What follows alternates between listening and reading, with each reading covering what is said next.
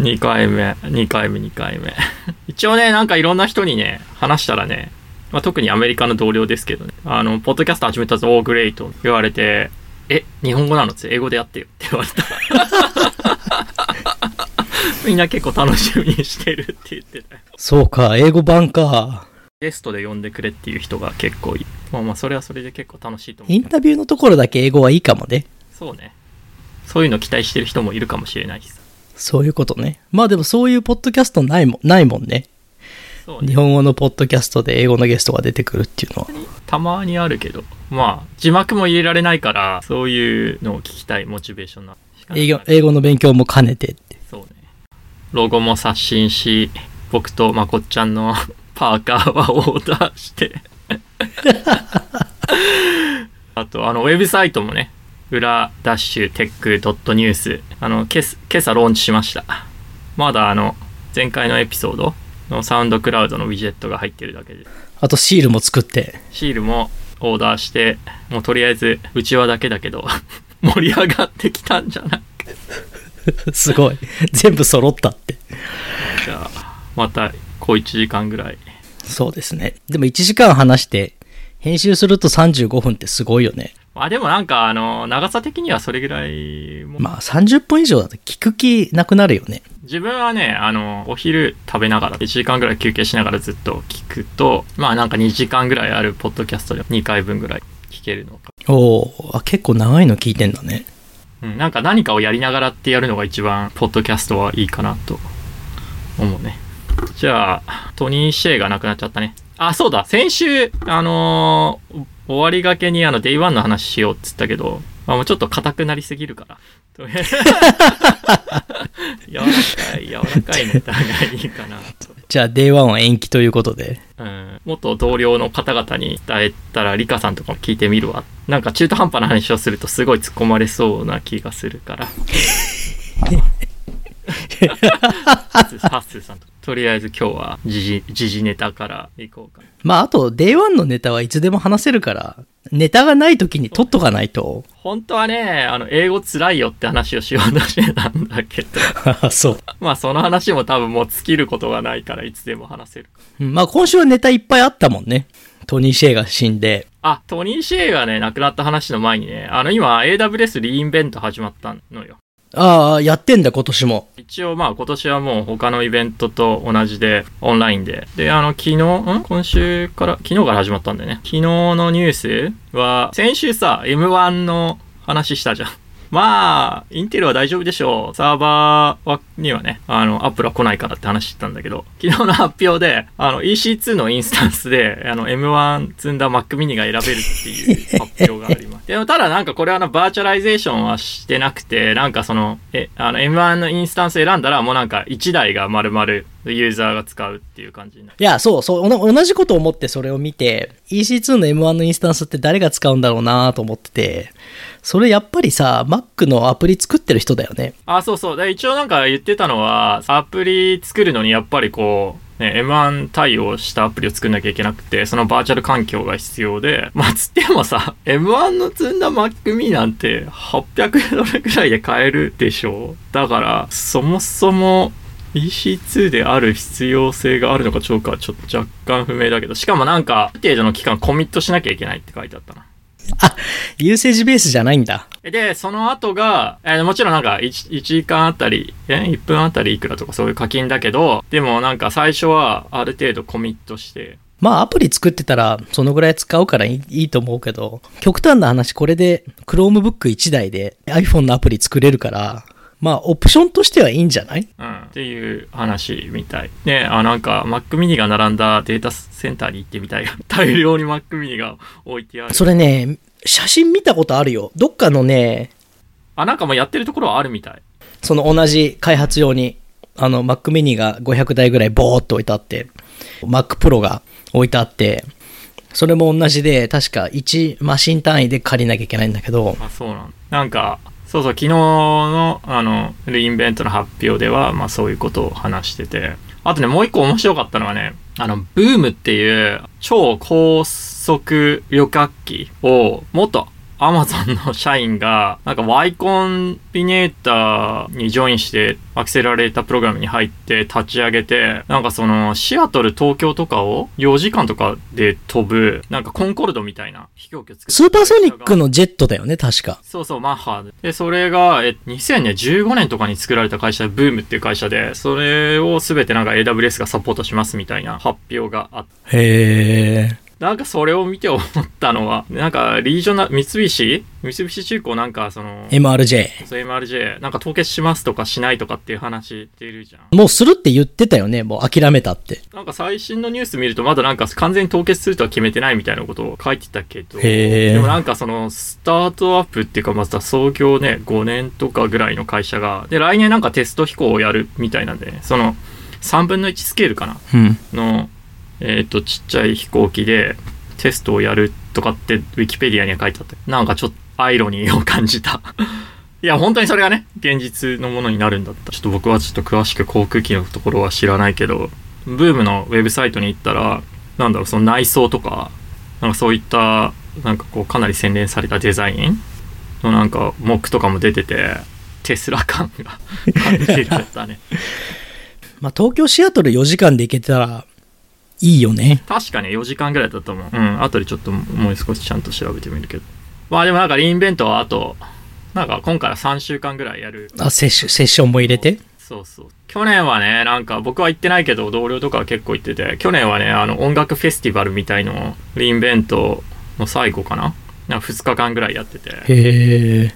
ね、今年はなかったね。残念ながら。難しいね。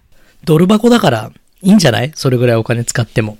ねえいや、でも、先週の収録から、なんか結構ワクチンのニュースとかもちょこちょこでは、ちょこちょこでもないな。ファイザーの話とか、モデルナとか、あとアストラゼネカのワクチンとか、もうなんか早ければ UK とかも12月の、あ、今、ん？来週ぐらいから接種し始めるって出てたか。なんか、アメリカはあの、ユナイテッドの飛行機で、ファイザーのワクチンがこう今、コンテナに入れられてばらまいてるっていう記事見たよ。その、マイナス80度かなんかの特別なコンテナを作ったらしくて。まあなんで、ね、来年の、まあ今年は多分軒並みいろんなね、あの、カンファレンスだったりとかは、ほぼ リモートでした。来年は、どうなんのかな？日本はうん。3、3月から6月の間で、全国民にワクチンの接種するって発表があってらしくて。で、昨日無料で接種するっていう法案も通ったらしくて。そうなんだ。で、これは明らかにオリンピックが7月末に開催するから、それに間に合わせるためだだけだろうみたいな、やっぱりオリンピック反対みたいな、アンチ、アンチ派が超書き込んでて、オリンピックもね、まあ意義としてはすごい、まあ僕もスポーツやってたから、アスリートの人たちがすごい真剣になって出るから、やれるならやって、どうだろうね。そこまでに。で、結局日本だけの問題じゃなくなっちゃうからね。海外からもいろんな人来ちゃうからね。そう。だから、まあ観客ありでやるかはわかんないけどね、まだ。またオリンピックバブルみたいの作るかもしれないよね。うん、確かに。いや、もうこっちカリフォルニアも完全になんかあの、3月みたいな感じになって、元通りよ。だって先週の、先週まこっちゃんと話してから、その時確かあの、ロサンゼルスはインドア、アウトドア禁止、そのインドア、アウトドアでのレストラン営業禁止みたいな話したけど、そっから夜間外出禁止令が出て、いろんなカウンティに。で、その後、ロサンゼルスでは基本的にはステイホーム。で、自分の家族以外との交流はダメみたいなお達しが出たから、もうほぼ完全にすごい3な。逆戻り。自粛が始まったのね。うん、で、なんか Thanksgiving もあって、結局人が移動しまくり、そっか。2週間後にはまた数字が跳ね上がるってことか。可能性はでもアメリカは、あの、法律の国だから、この自粛を超えて、そのフ full ロックダウンで、外出るともう法律違反ですよ、みたいなことやるんだよね、確か。うん。ニューヨークに行った人は結クオランティーンちゃんとやらないと、なんか罰金取られるとか、そういう厳しい運用はやっそうね。日本はそれがなかったからね。で、あの、こっちの友達が、あら、まあアメリカ人だけど、奥さん日本人で、で、来週日本に帰るんだよね。で、今、日本の国籍を持ってる人の配偶者は、あの、入国ができるっていう風になっていて、へえ。うん、ただなんかその、事前に検査を受けなきゃいけないとか72時間前から出発までの間に検査を受けてそこで陰性であるってことが出なきゃいけないとか、まあ、そういうあの決まりはあって。であのただなんか結構その日本語では結構書いてあるんだけど情報が。あの英語での情報っていうのがあんまりなんかこうなんだクリアに書かれてないところとかあったから確認してみてって言われて法務省移民入国管理局に電話したあ、電話したの？すごい。したらね的確なあのすごいスピーディーに回答が返ってきてへえ。で、なんか、その電話で取ってくれた担当の人は、もうなんか、えっ、と、今多分このページの、えっ、と、カッコ2番を見てると思うんですけど、とかって言われて、そう僕は PDF を開いてたんだけど、こういうケースはどうなんですかみたいな話をしたら、いや、まあそれはそう、こうこうこうでみたいな。で、こっちだと、なんかそういう問い合わせをすると、いろんな人にたらい回しにされるケースがあるんだけど、なんかこう、日本の的確な対応、スピーディーな対応をしてもらって、ちょっと感動しました、久しぶりに。その日本に電話したってすごいね。まずなんかあのアメリカの日本大使館とかに電話するかと思ったら。いや、なんかね、コンシュレートジェネラル、領事館の人たちもちょっと混乱してて、で、なんかまあ、一個ね、確認してくれって言われたのは、なんかその、今、その、基本的に国によっては日本に入国するときにビザ免除されてる国があるんだけど、まあアメリカ含めヨーロッパとか。はいはいはい。今回のコロナのやつで、そのビザ免除が一時、あの、サスペンドになってる国が結構あるのよ。ああ、なるほどね。で、領事館の人は、なんか、アメリカパスポートの人もビザを取らなきゃいけないみたいな話をしたみたいなのね。でもそれはどこにも書いてなかったの。で、それがちょっとよくわかんなかったから僕もうまく答えられなくて、もうわかんないからとりあえずじゃあそういう時は、法務省に電話っつって法務省に電話した。でも一応窓口があって、いや、アメリカに住んでて初めて日本語喋れるメリット感じだね。友達が奥さんと日本に帰る時の助けになったって。そうそう。まあ、カンファレンスの話に戻るけど、来年のリインベントはどうなってるかな。まあワクチンを接種したからってこうみんな普通に戻るのかね医者とかじゃないからよくわかんないけど。まあでも段階的に戻していくだろうから、まあ来年のね、年末ぐらいにはね、まあもとも2019年、の、ね、年末ぐらいうん、戻るといいけどね。ヨーロッパの記事で、日本人ってワクチンに対しての信頼性って発展途上国レベルらしいんだよね。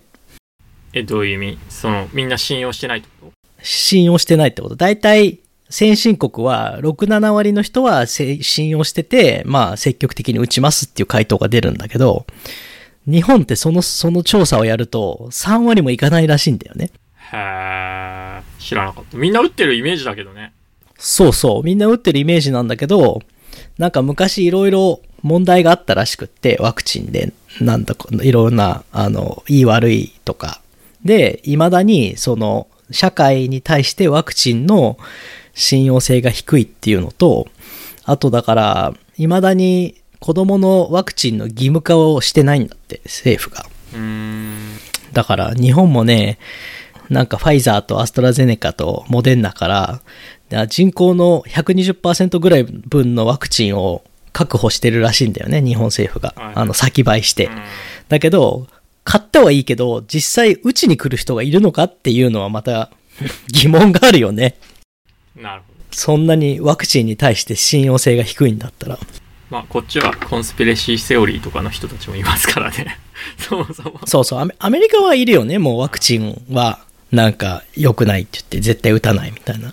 で、子供が病気になっても打たないみたいな。でも意外でした。日本がそんなに全体的にワクチンに対してマイナスだっていうのまあ。一部いるけどね。なんか、そのワクチン作るのに使われてる、えーまあ、素材じゃないけど、そういうのが、まあ、倫理的じゃない方法で作られるとか、まあ、そういったもので、まあ、打ちたくないっていう人たちもいるけど、まあね、それは多分、まあ、今回ちょっと、どうやって、エグゼキュート。で、なんかねファイ、ファイザーのワクチンは、フェーズ3のトライアルをやってたアメリカのお医者さんがいて、うそそのお医者さんが言ってたのは、結構打った後、体だるくって微熱が出るんだって。ん。うん。で、だからインフルのワクチンよりは、やっぱなんかちょっと、打った、打ったすぐ後の1日2日は、結構だるかったって言ってた。なるほどねすごいもん入ってんだよ、多分。期待 期待したい。個人的には。もうそろそろちょっとこもるのもね疲れてきたから。ね 毎回ロッロックダウンのためにトイレットペーパーは売り切れるし。トイレットペーパーと。日本は、なんか最近、ちょうどコストコ、先週行ったんだけど、トイレットペーパーもいっぱいあるし、マスクもいっぱいあるし、日本のなんだ、5月とは全然違う状態で、物資がちゃんと準備されてるって、ちょうど先週コストコでびっくりした。よかったねまあ一応やっぱり買い占めがないとかちゃんと物資が大量にあるっていうのは 結構精神的な 安定度が全いや、なんかコストコでペーパータオルとか売ってなかったのよ、5月は。で、ペーパータオルが売るようになって、1人3本まで買っていいっていう制限があって、で、今はもう好きに買っていいよっていうの制限なくなったんで、まあちょっとずつ良くなってんだなっていうふうに思いました。今回なんか3月に比べると Amazon でも普通に買えたしあの時はもう本当に Amazon もほぼアウトオブストックで在庫なし。でコスコなんてもちろん買えないから。だからまああの、まあ、トイレットペーパーがなくなっても本当にないっていう感じではないけど。まあでも なんでね。ロックダウンが始まるとトイレットペーパーを買いにあさるのか。3月の時はアメリカはあの、なんかスーパー入るのにみんな1、2時間並んでなかった。本当に。トレジョ行くのになんかみんなトレジョの外で並んでんでしょ。で、ワングループ30人とかしかいっぺんに入れないから、うん。こう、なんかすごかったよね。ああの時と比べたらまだいいよね。ただなんか全然ケースが日々のその新規感染者の数が収まる感じが全然しないからねえベイエリア今のところロサンゼルスみたいな感じになってないけどこの状況がいつまで続くのかっていうのは本当に怖いでクリスマスも来るしかもその、冬だから窓を開けられないし、外でご飯食べろって言っても食べれないし、まあベイエリア食べれるかもしれないけど、なんかやっぱ冬は難しいよね、感染対策が。しかも先週話したかもしれないけどなんかこうアウトドアダイニングでみんな結構外に小屋みたいに立ちちゃってるから あれ逆に換気悪いと思うんだよね。なるべくこれ以上状況がひどくならないこと祈ってる感じ。まあ日本も数が上がってきて、うん。GoTo トラベルっていうのをやってんだけど、それをどんどん、ここの地域は GoTo トラベル対象外になりますって言って、今は北海道と大阪かな？もうすでにやめたのかな？だから、やっぱりどうなるかわかんないけど、また自粛しなさいって言いそうだけどね。なんか日本はなんか重症者が増えてるらしくって今、病院の病棟の数を今すごい心配してるみたい。病床ね病床ね、そう。ベッドの数ベッドの、ベッドの数だ、そうそう。病棟じゃなくて病床。でもまあ重症者が増えてるってことは、まあ、結局感染者が増えてるからそう、ファネルだから、うんうん。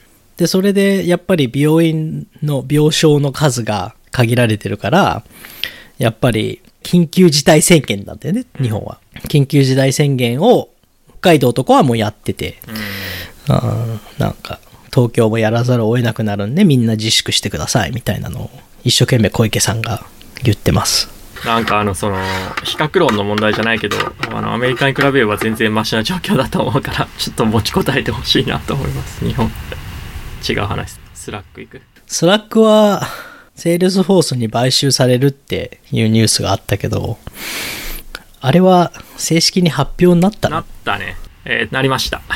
えっ、と買収の金額は ?27 billion。うん。すごいね。27 billion で買収ですよ。発表した時の valuation が19 billion だったらしいんだよね。これしか俺知らないんだけど、19 billion に対して27 billion、50%近いプレミアム乗っかってんだよね。なんでこんなに、なんでこんなに出したのっていうのがすごい思ってて、その、ば買収云々の大きい話じゃなくって、あの、細かい話で、なんでこのタイミングでこんなにオーバーペイしたんだろうなっていうのは、うんすごい疑問。でも IPO プライスより低いんじゃない？おおそうなの？そうだと思うよ。僕のシーキングアルファによると。IPO プライスが38ドルとか39ドルだからまあほぼインラインです。あそうなんだ。でもなんかもともとフリッカーの founder だよね。でフリッカーはヤフーに25 million で売ったのかな。ああ、そうなんだ。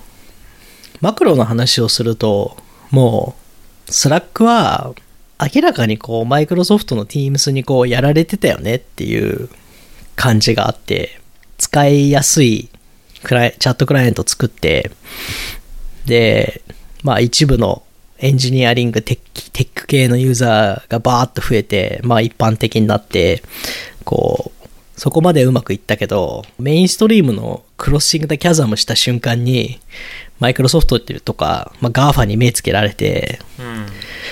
一気に潰されたって感じがします。で、やっぱり、マイクロソフトはさ、Teams タダで、もう、オフィス買ったらタダであげるよ、みたいな、ばらまき政策をやってたから、それにはさ、勝てないじゃん、結局。マイクロソフト買ってる、この世の会社でマイクロソフト買ってない会社なんてそんないないじゃん、多分。それを一気に365とタダでつけますよっていうと、スラックのために1ユーザー月5ドル払ってくださいとか、値段いくらか知らないけど、月10ドル払ってくださいっていうのはなかなか辛いよね。いやー、まあ、もしマイクロソフトに、ね、セールスフォースが対抗することを考えてるんだったら、あとはズームを買うんじゃないですか。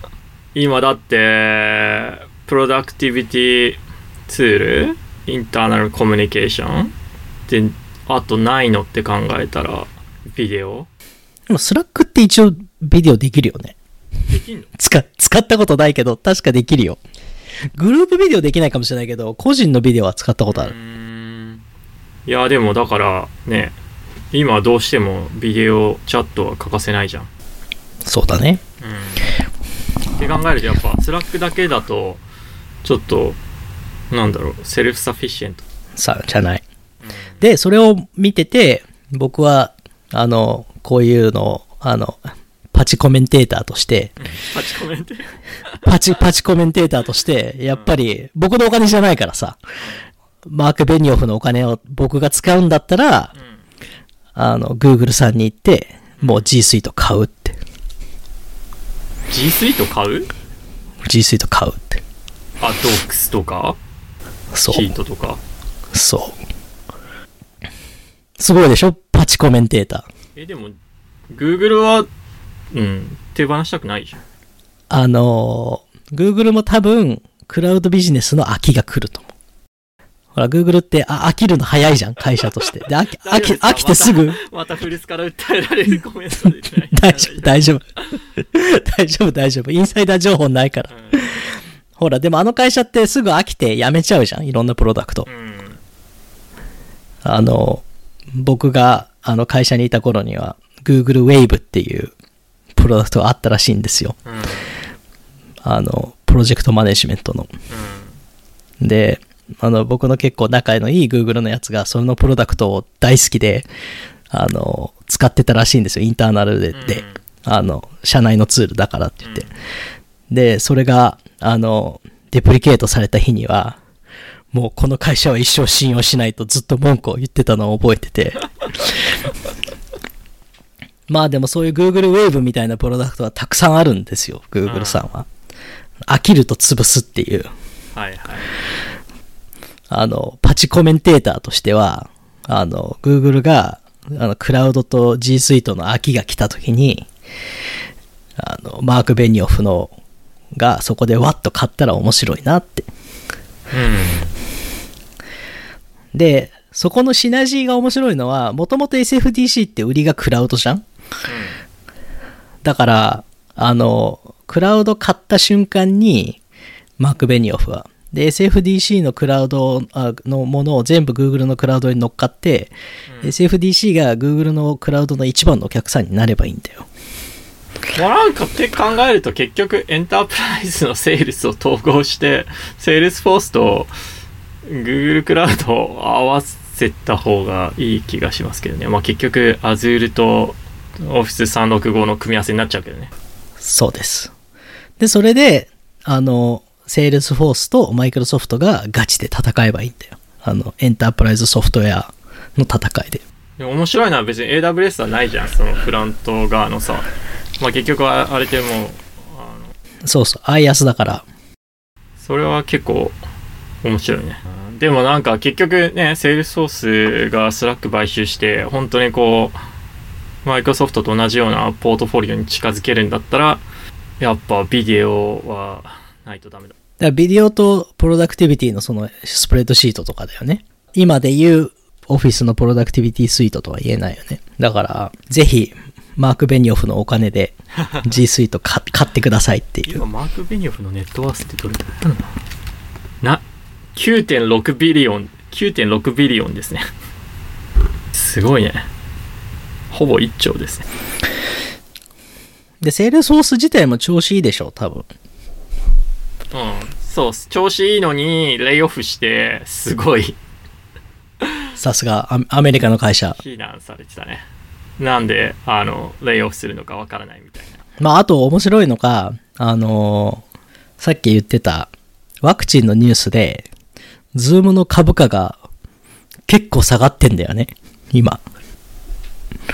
だから、もうちょっと下がれば、あの、セールスフォースの手に届くところに来るかもしれない。で年初は68ドルだったからね今412ドル market cap いくつ？ズーム今。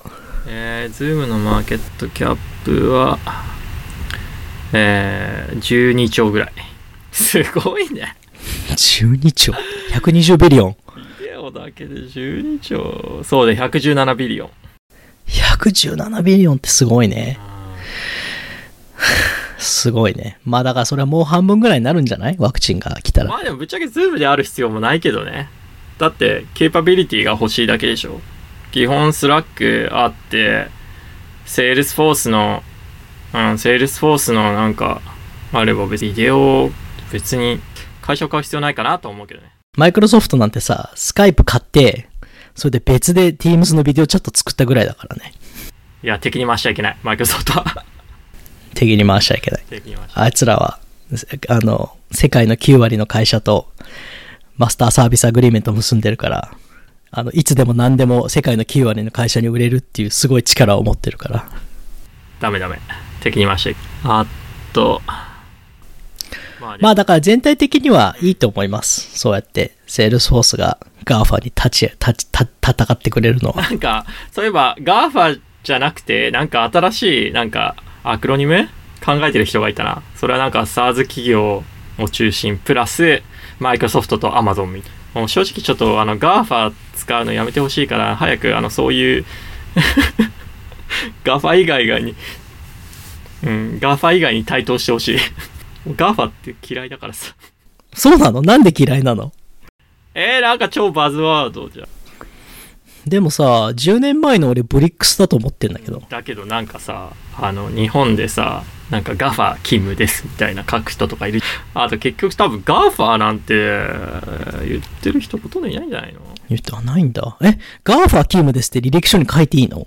ダメよなんかツイッターとかでそういうふうに言ってる人たちがいるっていうだけああ、そういうことね。いや、ブリックスと一緒ですよ。あの、分かってない人が枠組み作っちゃっただけっていう。ガーファのさ、先週も思ったんだけど、あの A2 つあるじゃん。あの A の順番って大事なのかな？誰も気にしないから大丈夫。上座上座下座みたいなこと言うのやめて。アマゾンが先に来るのか、アップルが先に来るのか、みたいな。まあアルファベット順で言ったら Amazon じゃない？A まあでも G から来ちゃってるからさ。もうあ関係ないね。ーどうせだったら A2 乗とかガフ？がががガフ。がねまあちょっと僕はガファが嫌いガファっていう単語が嫌いなんではい。じゃあ、一個ずつ言いますか。あ、今、今気づいたんだけど、ガーファってマイクロソフト入ってないんだね。でもあとガファムとかいう人もいるよガファム。ああ、マイクロソフトをつけただけね。はーん。だから Google 検索ってさあのー言語指定して検索する方法なんだっけ？Twitter とかだったらラングなんか JAGP とかキーワードにパラメータ入れたらいや証明したかったの日本日本では言われてるかもしれないけどアメリカではそんなにみんな使ってないよああ。じゃあそれさ、今度、英語のゲストが来たら聞いてみよう。OKOK Do you know, ga, do you know ガファって。デーモンだな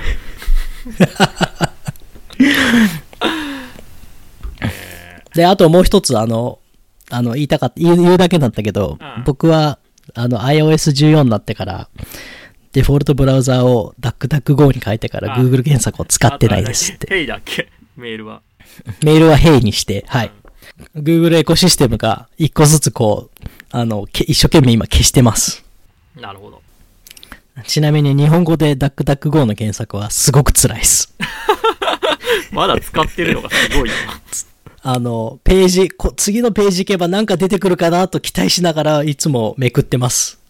で、最後はあの、Chrome にインコグニートに行って一応 Google で検索するときも週に何回かあるんで。なるほど。まあ、あの、使わないとプロダクトは良くならないんで。そうだよね。ダックダック GO なんて日本で使ってる人いないだろうね。日本じゃなくて日本語で使ってる人いないだろうね。ヤフー検索じゃん。ヤフー検索か。まあ、英語の検索はダックダック GO 結構いいよ。でも、本当に。まだ一回も使ったことないから、ちょっとやってみようかな。使ってください。はい。なんかちょっとテックポッドキャストっぽい話になって。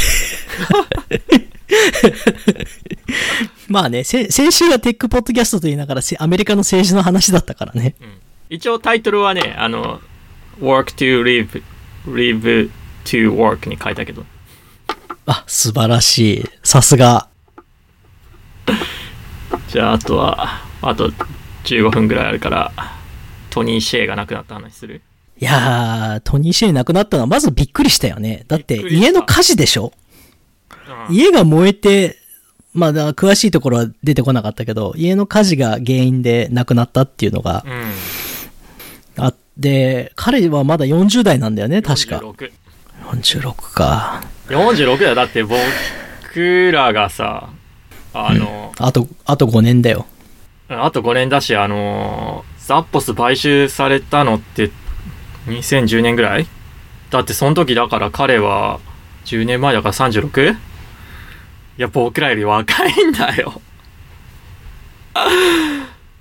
すいや、年か、年関係ないから。マイクロソフト、あ、じゃない、ごめん。スティーブ・ジョブズは、あの、50代で iPhone 作ったから。いや、まあそうなんまだけどさだ、まだ大丈夫です、加藤さんいいや、僕らも、あの、ね、頑張っていこうよっていう感じはあるんだけど。しかもだって、トニー・シーの場合ってあれ、ザッポス3社目とかだよね。最初なんかアドテクの、うん。アドネ、アドネットワーク作ったんだよね、確か。そうそう。で、あの、ザッポスのコーファウンダーは今、セコイアにいて、まあもちろん前の会社も一緒にやってるのかな。で、彼がその、最後の手紙みたいのを書いてたけど、ザッポスはさ、もう、僕にとっては結構大きいよね。最初靴やってたからね。今の会社でね。だって結局あの、30日間返品無料とかさ、まあそういうカスタマーサービスとかも全部ザッポスじゃん。で、あとその、彼はその、マネージャーを廃止するっつって超フラットオーガニゼーション？作るとか、まあ結構、先進的なことをやってたよね。僕がびっくりしたのは先進的なことで、あの、会社入って1ヶ月でフィットしないと思ったら、辞めたら1000ドルくれるみたいなの。居座る、居座って欲しくなかったから、そうやってフィットしないんだったら、もう早く辞めていいよって。で、辞めたらお金あげるよっていうのを、あの、そういう制度を作ったっていうのはすごいと思った。まだネットフリックスもなんか、あの、合わない人はすぐクビにする代わりに、なんかそのすごいあの、ジェネラスなセビランス退職パッケージ退職金すごい積むんだよね。その代わり、もうお前はいらないっつってすぐに切るっていう、あの、リード・ヘイスティングスの、あの本がこの間出てる、あ本が出てるけど、うん。それ読んだけど、へえ。まあなかなか共感できるところもありつつ、行ったら行ったら結構大変だよなって思うところもあるけど、まあそうなんだ。ザッポスもそういうことやってたんだね。じゃあ、ザッポスの方がさ先かもな。ネットフリックスより。ちなみにザ、ザッポスで俺買ったことないんだけど、アマゾンに買収されてから、ザッポスってサイトは残ってんの？残ってるよ。今でもあるよ。でも、あのー、アマゾンのサイトに行くと多分、ザッポスが merchant としても出てくる。ああ。うんザッポスのウェブサイト自体はある。じゃあ、残し、へえ。まあ、バックエンドとか全部統合したと思うけど、ザッポスって確か、最初はナイキとかもやってたんだっけ？どうだろう。まあ、ナイキはね。あ、でもなんか今、ザッポス上で見るとナイキ出てるね。なんか、やっぱり他の e コマースが取れないセレクションがいっぱいあるっていうのは、昔聞いたの。昔どっかで聞いた気がする。いやーもうこのニュースで僕はジャバリを思い出した。本当に。多分懐かしがってる人たちたくさんいると思うけど。うん。もうジャバリがクローズしてからもう5年以上経つか。ジャバリ知ってる人もいないんだろうね。結構みんなで頑張ってたけど。ジャバリ何年や、やった？日本で。5年 ?5 年ぐらいやった？うん。2007年だってエンドレス作る。ああ、エンドレス、最初エンドレスからだったもんね。で、2009年にザッポス買収。940 million だ。なんか、昨今見る deal に比べると超小粒に見える。でも当時はさ、すごかったんじゃない ?e コマースのウェブサイトで billion 行くう。ん。いやー、まあ、偉大な人を亡くしましたね。まあ、あとは僕はちょっとジャバリを思い出したっていう、ちょっと懐かしい気分。ネットで靴を売るのがどんだけ大変かっていう。まあ、日本ではロコンドとかね。まあなんか、今でもロコンドはやってる。まあ今でも Amazon では靴売ってるからね。ジャバリとかは、 merchant もなかったしさ、自分たちのセレクションで、やっぱりその、 product image とかもちゃんと綺麗に取ってやるっていう。だからまあ、 general merchandising store がいいのか、その、 category killer じゃない、専業サイトがいいのか。まあ結局 traffic が大事っていう話に なっちゃったけど、まあ CX はどっちがいいのかっていうと、なかなか難しい問題だなっていうのは当時感じた。で、それをちょっと思い出した。トニー・シェイが亡くなったので。トニーシェイね。そうだよね。なんか Amazon が買収したので有名なのが、ザッポスとダイパーズでしょ。いや、今、今そのジェネラルの話をしてて思ったんだけど、要は、靴専用サイトと、まあ本当あの、赤ちゃん専用サイトのものを、ジェフ・ベゾスが断念して買った唯一の2つのサイトなわけじゃんあとは全員勝てるけど、この2人はなぜか知らないか勝てないと思って、すごいオーバーペイして買って、買ってんだよね。それはやっぱり面白いなと思う。まあちょっといろんな歴史、歴史、歴史を感じたよ。まあ今日はこんなところ ?1 時間ぐらい話したよ。うん。こんなところですかね。まあ、12月にしてはいろんなことやっぱあったよね。まあまだ12月始まったばっかりやから。あ、そうか。あ、とりあえずこのポッドキャストも Spotify にも出たし、Apple Music にも出たし、あ、Apple Music じゃねえ。Apple iTunes、ポッドキャストにも出たし、Amazon Music にも入ったんで、まあウェブサイトもできたし、ステッカーも作るし、ちょっと頑張っていきましょう。GoTo マーケットがちゃんとできてきたって。GTM がちゃんと出てき頑張ろう頑張ろう。じゃあ、ちゃんと編集します。はい、お願いします。